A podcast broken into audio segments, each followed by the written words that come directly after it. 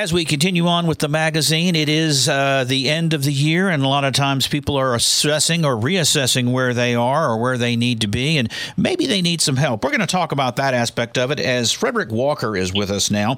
Uh, he is with the Walker Family Treatment Center out of uh, Atlanta, Georgia, but a lot of the things he does there you can find here as well. So, uh, Frederick, first of all, welcome to the program. Glad to have you. Yes, yes, thank you. I appreciate that. Well, Walker Family Services is a community-based mental health agency. We were established in two thousand fourteen, so we've been providing uh, mental health services to people in need for over ten years now. Um, we like to focus on individuality. Uh, one person's depression or anxiety may be different from another person, so we like to focus on really getting in and getting to know a person. Uh, that's biologically, psychologically, and socially, because they all are very impactful on who we become. Everyone's intensity and frequency of their symptoms are much different. So this is why we like to really get in and get to know a person so we can see exactly what they need to improve their mental health. Well, let's talk a little bit about that. What what questions should people be asking themselves as they decide to seek help? What do they, you know, maybe maybe they're just overstressed because of the holiday, but maybe there's bigger things. Uh, it sounds like somebody maybe could use some sort of inventory before as they're seeking help, and then you work with them going from that direction? Yes, I, I think very simply we should be asking ourselves, how do we feel in the morning when we first wake up? You know, that's that's a time that we're, we're fresh.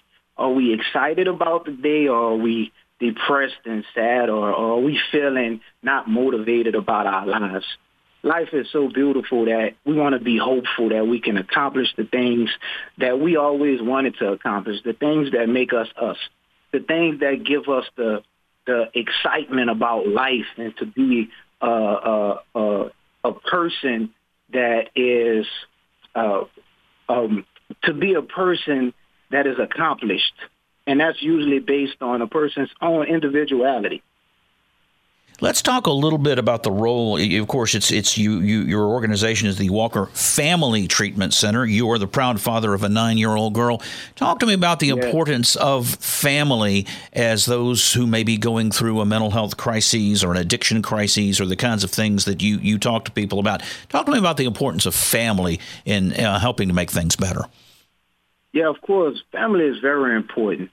Uh, we need the support of the people that we love. Sometimes family extends.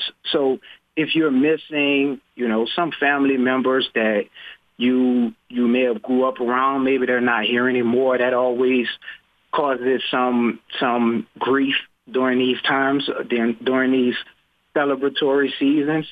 Um, but we have to reach out to our community. Our commu- your, your community can your community can be uh, your barber.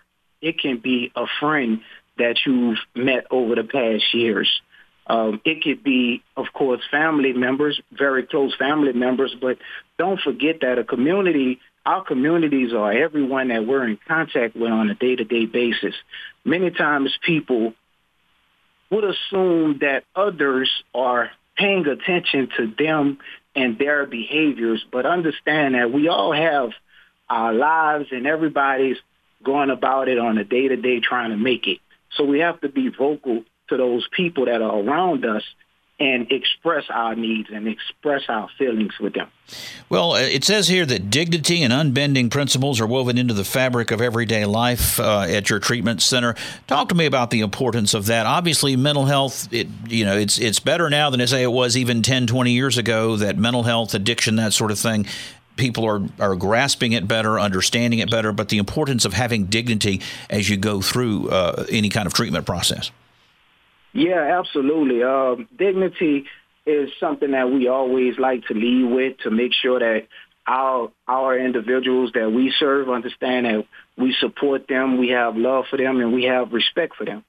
Um, I grew up myself, just to kind of go a little bit off, I grew up myself in New Orleans, Louisiana, so be- before I came educated, Or before I became educated in the field of psychology, I had experiences of dealing with people with unaddressed mental health disorders, substance abuse disorders, let alone the trauma uh, that impacted people in New Orleans, Louisiana, in two thousand five with Hurricane Katrina.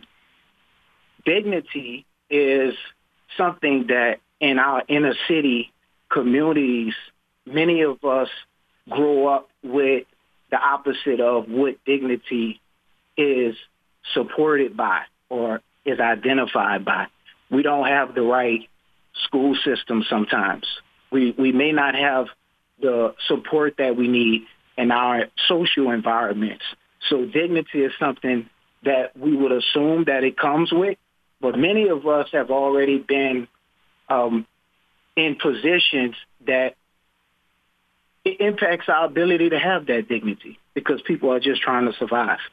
So dignity is very important to lead with as a mental health provider, and we like to make sure that we get that dignity and that hope established for our individuals immediately.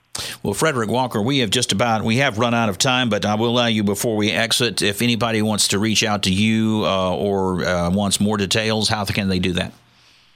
Yes, they can reach out to us. Well, first I'll say uh, two facts, and I, I, I'll make it really quick. Georgia is number four worst um, in access to mental health services.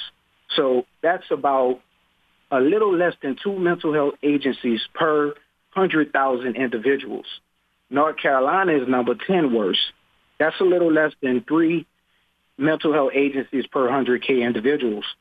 So the need is much more than, of course, the access. Um, currently, Alaska is the best at ten agencies per one hundred thousand individuals. So in order to meet this need, we are hiring. We're always hiring. We're looking for people with a bachelor's or master's degree in psychology, social work, sociology, or counseling. We're also looking for psychiatric mental health nurse practitioners. So to contact us, please email us at H R at walker family services dot com or visit our website at w w w dot walker family services dot com. If you have any questions, give us a call at four oh four, four three nine, one oh two seven. And I guess the expression, I've heard it once before, if you get help somewhere if you need it. Uh, it get is a, help somewhere. Yes, if you cannot, pick up that phone, use that Google, and find the nearest provider um, to you and get help. If you're not feeling excited about the day, there's nothing wrong with talking some talking to someone about that. Frederick Walker, a uh, licensed therapist, business owner, uh, published author with the Walker Family Treatment Center out of Atlanta. Thank you for your time and Happy New Year to you. Thank you. Thank you, sir. Happy New Year to you.